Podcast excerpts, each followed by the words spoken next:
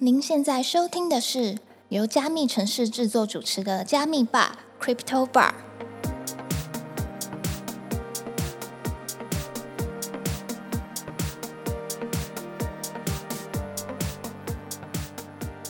嗨，我是今天的 bartender Ronnie。Hello，我是 Irene。本节目是由专注 NFT GameFi 赛道的区块链媒体加密城市制作，在加密城市的官网上，我们每天都会更新六到八则币圈新闻。有兴趣的听众朋友可以点击资讯栏的链接，发了我们加密城市的官网与社群平台哦。那我们就开始聊聊本周的热门话题吧。先来看看本周社群夯什么。Ronnie 最近有看到什么有趣的消息吗？怎么这么卡？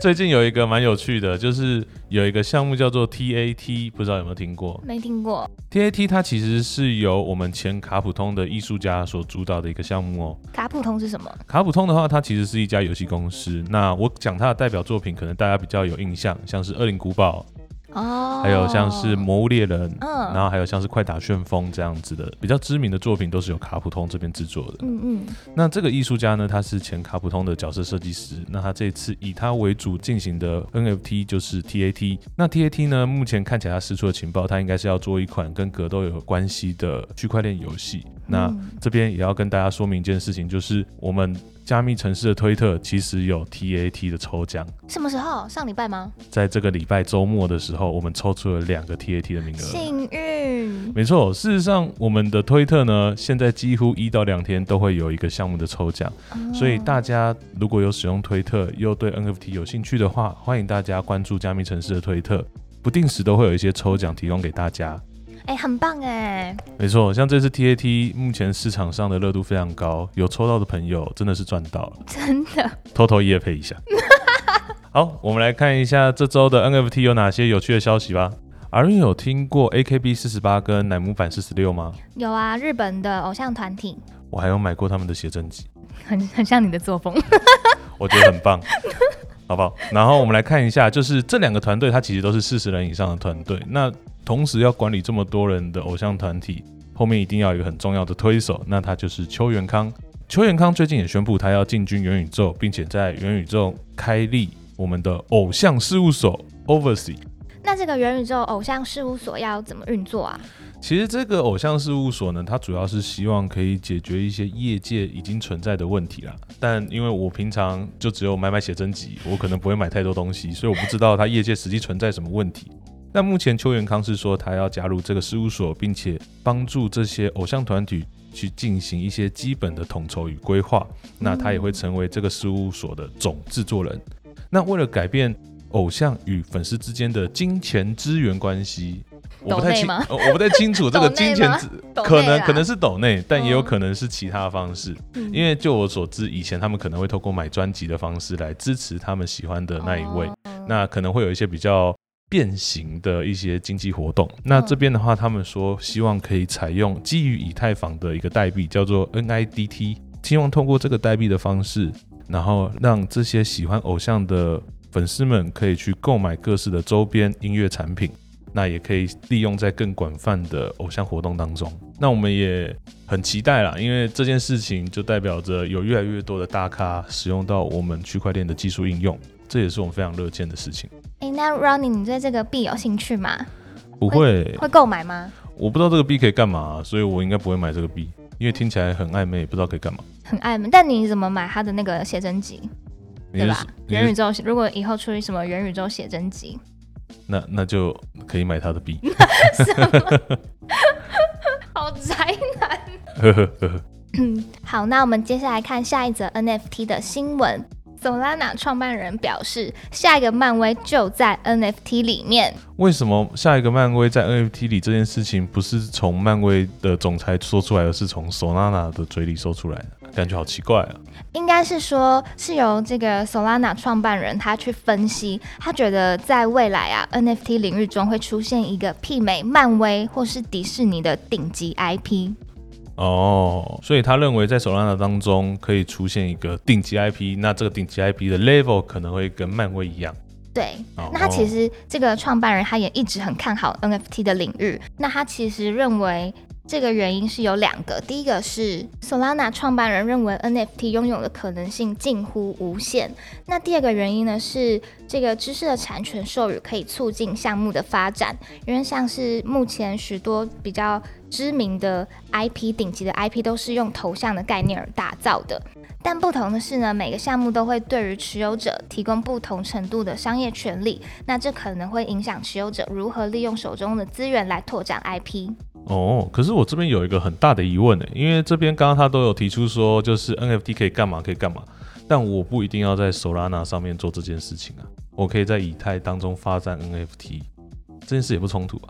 是不冲突啊？那为什么会在索纳那里？因为他是索纳的，因为他想要推广他自己的，你知道吗？他想推广自己的索纳 NFT，这样合理对不对？合理，合理，合理。所以赶快先自己 promote 自己，说，哎，我之后会可能会出一个 IP 很厉害的顶级的什么漫威之类，赶快索纳买起来。好，那除此之外还有哪些 NFT 消息呢？那阿瑞，你知道？Apple Store 它现在要接纳 NFT 了吗？知道，没错，我们 Apple Store 呢，我们伟大的 Apple Store 呢，终于要接纳我们的 NFT 了。但你知道上 Apple Store 都必须要附加三十趴的苹果税吗？超级高。没错。苹果税这件事情呢，其实它在苹果的 Apple Store 上线以来呢，一直以来都抽取三十趴的佣金。那这件事情在游戏业其实非常常见，且你只能接受的事实。那也有一些大公司跟苹果抗议过这件事情，但目前都无疾而终。所以这件事情当它进到我们的区块链当中的时候呢，就会成为一个很大的负担。那其实如果平常有在 Open Sea 交易的话，都知道像这些典型的市场。他们自己在抽的税额是不会超过五趴的。如果再加上可能给创作者的一些费用，基本上我们也很少会超过十趴以上。但是苹果它不管你那么多，你在老子这边上，我就要抽你三十趴。对，那而且除了高昂的三十趴佣金问题之外啊，苹果公司目前还没有接受加密货币的支付哦。这代表在 App Store 里面，你购买任何的 NFT 都没有办法使用加密货币，你必须以美元或是其他法币来支付。对此呢，一个 NFT 市场的执行长就认为，感觉 Apple 并不是真正希望 App Store 用户能够购买或是出售 NFT。然后还有另外一个很有趣的是，那个 Magic Eden，你知道吗？是那个首要的二级市场。它其实在得知这个政策之后呢，就直接从 App Store 中退出这个服务。然后即使啊是在苹果跟他提出较低十五趴交易费，还可以谈的，有没有？苹果这个十五趴交易费也是狗眼看人低，你知道吗？对，但是他还是想说，那好，没关系，我继续给你这个服务。但是其实那个 Magic Eden 他还是拒绝了这项服务，他还是觉得太高了。我这边要补充一下，它的十五趴交易税，它是一个动态调整，也就是说，今天你的 App 在我这边的交易如果低于它的门槛以下，它只给你收十五趴。那如果说这是一个可以成长的市场，举例来说，像刚刚讲到这个。N 一它是我们 Solana NFT 的重要的二级市场嘛？那现阶段的确市况比较差，但当它市况好的时候，它的只要交易量上去，它就直接从十五趴弹回三十趴。所以这件事情说实在，它就是狗眼看人低。刚刚有讲到 Epic Gain，其实就是一直以来都在跟 Apple 抗争的公司。对，他们之前就曾经为了这件事情把 Apple 告上法院，因为他们认为 Apple 这样的行为它是一个垄断市场，嗯，并且课税课太重了。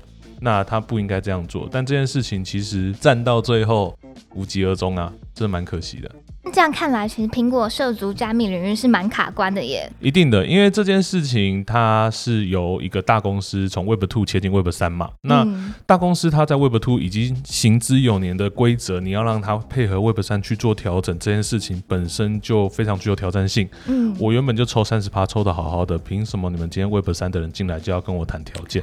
哦，对吧？对了，你站在苹果的角度，他觉得完全是不合理的。他已经占了全球至少有三到四成的市占。嗯，那我现在是老大，为什么我要听你们的？应该是你们要听我的吧？不是吗？苹果一直以来都是这个态度啊。没错，没错。从充电的插头就可以知道这件事情。对啊，然后我还 还是继续买了十四 Pro，展示一下。感谢你对苹果公司的支持。OK。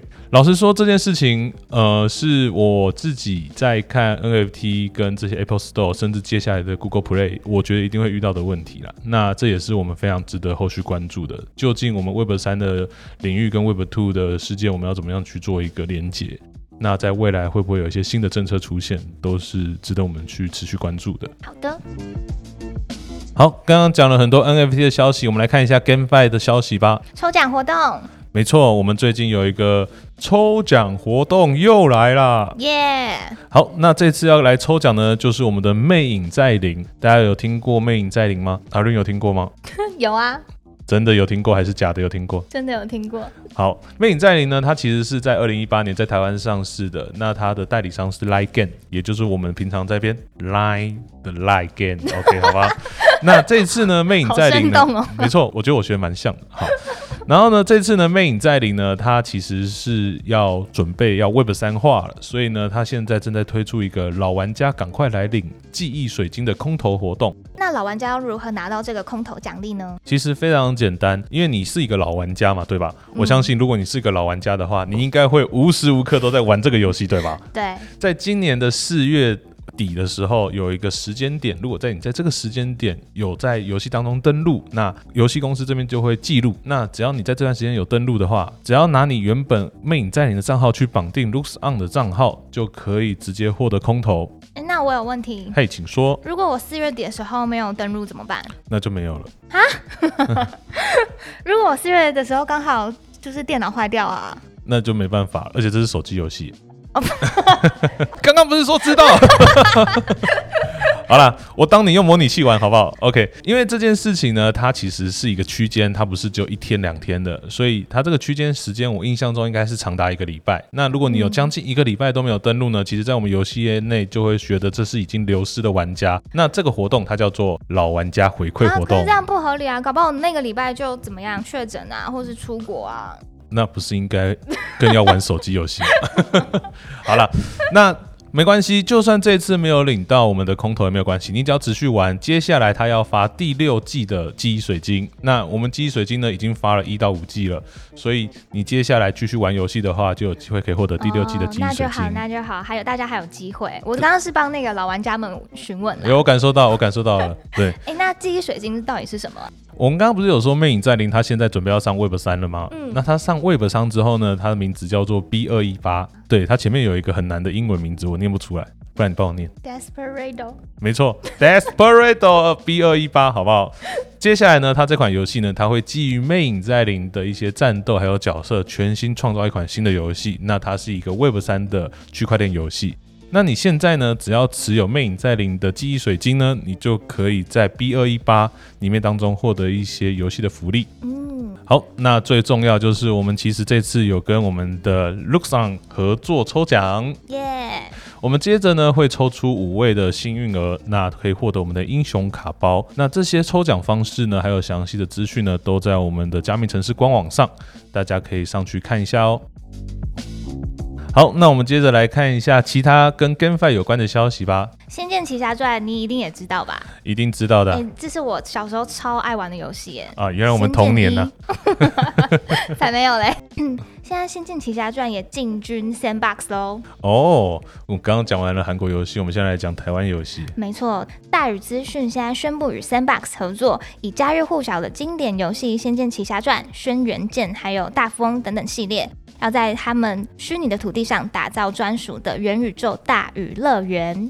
哦，大宇乐园，那这个大宇乐园可以干嘛？玩家可以在乐园里面享受到一些广泛的体验，像是大宇资讯中经典角色，包括《仙剑奇侠传》的李逍遥、赵灵儿、林月如，这个都知道吧？知道，知道。对，还有大富翁的孙小美、金贝贝、阿土伯，这些都可以陪伴玩家进行冒险。哦，看起来非常有趣诶。对，那大宇资讯的加入呢，也代表着传统的实体游戏跨足了元宇宙新时代的发展标杆，而 Sandbox 呢，也正在积极的拓展大中华区，为全球各店玩家带来更熟悉的开放式元宇宙体验哦。我真的觉得这件事情可以分成两个面向来看，第一个就是。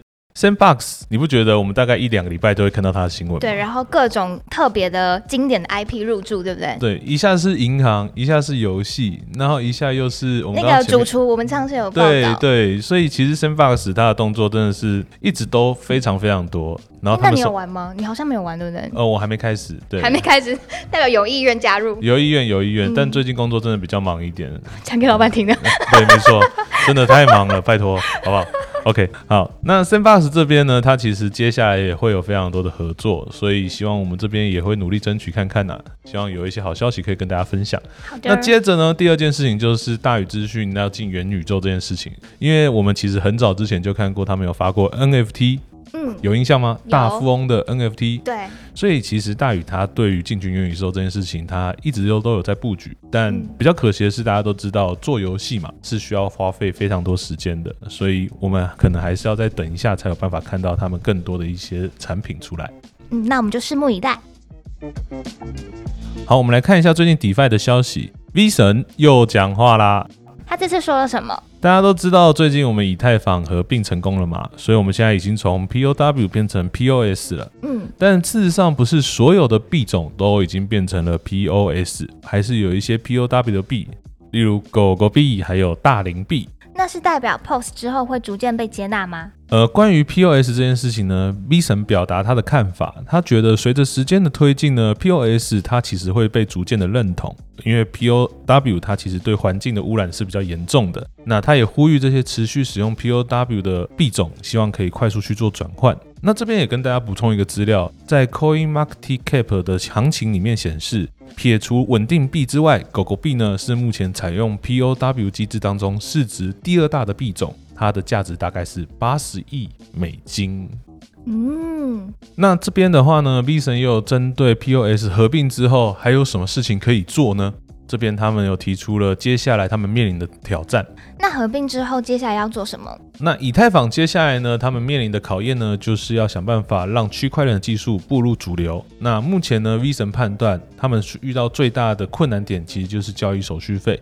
那大家都不希望你今天交易手续费从三美金变成三十美金嘛？嗯，但这件事情呢，目前在以太坊是很容易发生的。虽然说我们变成 POS，整体的不管是它的效率，还有它的耗能都有很大的改善，但目前还没有达到主流可以应用的水准。所以 V 神表示，这是他们接下来必须优先面对的课题。嗯，插播一个有趣最新的消息：哎，你说国际刑警组织已经向那个 Luna 创办人都狂发出了红色通缉令，要求全球的执法机构搜索并且逮捕都狂。你是说是朋友就知道我在哪里的杜康吗？而且他发出那个通缉令之后呢，都狂还老神在在的说：“我没有看到名字，我在客厅写代码。这是什么意思啊？”他可能就是继续继续搞消失吧，继续觉得无所谓这样子。看来他非常的悠闲。他事实上该不会不是地球人吧？啊，他不怕被抓、哎、你觉得会不会被抓？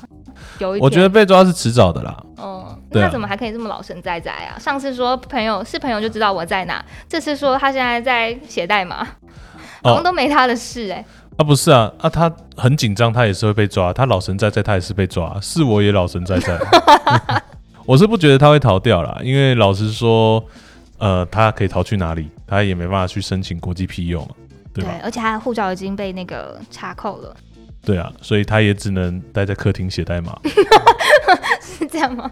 好了，那最新的消息我们到时候都会在加密城市里面曝光，那大家也要随时关注我们的官网哦。好的，今天的节目就到这边。如果你喜欢今天的节目，记得按赞、追踪、分享给你的朋友，并且在 Apple Podcasts 跟 Spotify 给我们五星好评哦。如果对今天谈到的话题有什么想法，欢迎到评论区留言哦。我们们下下周见，周见拜拜拜拜